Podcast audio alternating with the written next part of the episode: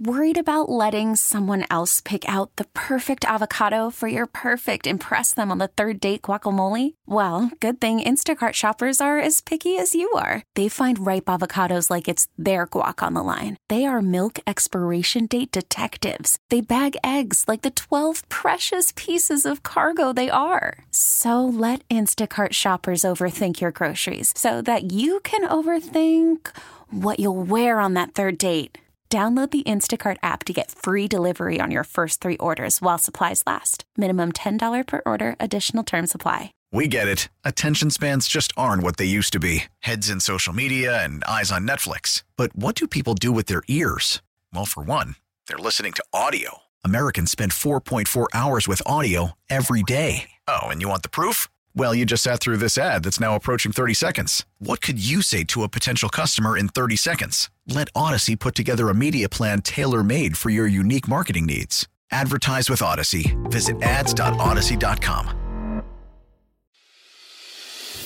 This is News Radio 1059 WBBM's All Local. Listen and subscribe for Chicago's most up to date news each weekday morning and afternoon. Now, from the WBBM Newsroom, these are the most important news stories from the Chicago area. Our top local story on WBBM the City Council has taken steps to ensure new and renovated buildings are electric vehicle ready. WBBM's Bernie Tafoya explains. The Council has approved a measure that will ensure that people applying for building permits in the city are aware when they begin the permitting process of the city's requirements for making buildings electric vehicle ready. Since 2020, the city required all new multi-family residential buildings with five or more units and parking areas with 30 or more spaces for non-residential buildings to be EV ready.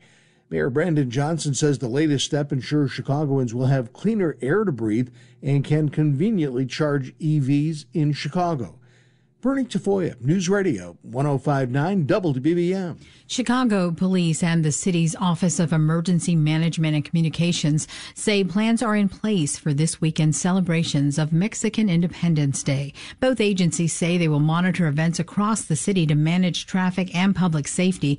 Police say at this time they do not plan to implement street closures unless caravans are headed to the downtown area. In past years, hundreds of vehicles have taken part in celebration caravans, causing traffic disruptions in the downtown area. There will be two Mexican Independence Day parades in Waukegan on Sunday. There's some tension between the two groups hosting them. It wasn't always the plan for a pair of parades to take place in Waukegan. We had authorized one individual to have the parade, and then the other person was uh, denied based on permitting and application process. And then that person appealed to city council, and then the city council then allowed that permit, therefore making one parade into two. That's Waukegan Deputy Police Chief Scott Chastain. He says the two parades will happen back to back with different start times. Though he admits the two groups hosting the parades don't exactly get along, he says he isn't too worried and actually thinks it could be beneficial for crowds. I think that'll give it a um, a good perspective of two different perspectives of a parade. You know, you usually have one group, one theme.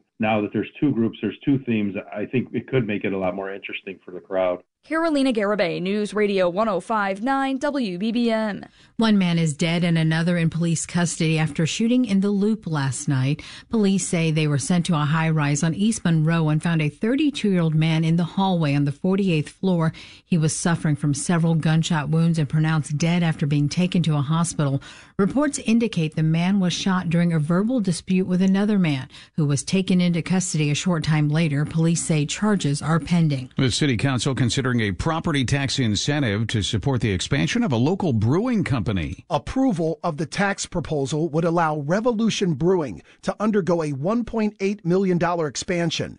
At a site in the 3300 block of North Kedzie Avenue, Revolution would use unoccupied space to expand its brewing and taproom operations and add up to five new jobs. The Class 6B is a Cook County tax incentive to foster private investment in underused and vacant industrial commercial spaces. Roger Plummer, 1059 WBBM. A family from far south suburban Monee is hoping their pet wallaby that escaped from its enclosure on Monday is found soon. Flyers have been posted in the area of the gated neighborhood along Manhattan Monee Road near the Amazon facility. They say, I am lost. Do not chase or try to catch. They include a picture of the two foot tall, 45 pound wallaby named Rupert. He's an emotional support animal for me and my fiance. We love him to death. Owner Josie Shockwave spoke to CBS 2. When we first got him, he was four and a half pounds.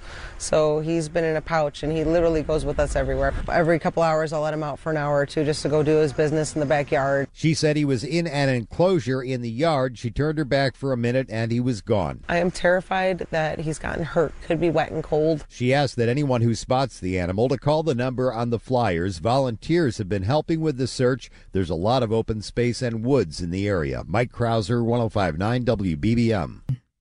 A Maywood man facing charges in a theft from a suburban mall. An apparent double strike at Oakbrook Mall from 25 year old Miles Dabney of Maywood, who now has bond set at $50,000 after being charged with felony retail theft for allegedly stealing $456 worth of merchandise from Macy's at Oakbrook Center.